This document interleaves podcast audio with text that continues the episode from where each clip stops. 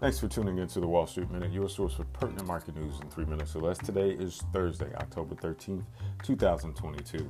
Here's news moving the markets this morning. Stock futures rose Thursday as investors look ahead to inflation data and earnings that may provide insight into the future health of the economy.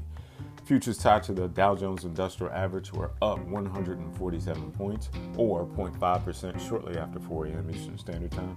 S&P 500 and Nasdaq 100 futures gained 0.5% and 0.3% respectively. The latest U.S. Consumer Price Index data is slated for release at 8:30 a.m. Eastern Standard Time. A Dow Jones consensus estimate shows that the CPI rose 0.3% in September, up from 0.1% in August. That would bring the inflation annual pace to 8.1% from 8.3%.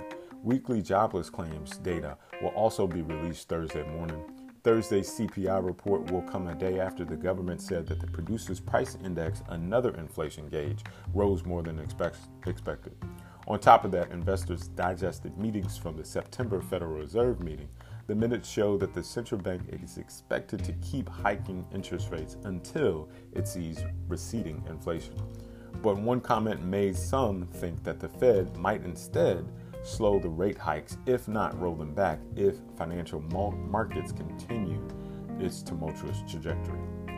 Meanwhile, Delta Airlines, Walgreens, and Domino's Pizza will report earnings before the bell on Thursday, coming as part of a week considered to be the start of new corporate earnings season. And that's news moving the markets this morning. Thanks for listening and happy trading.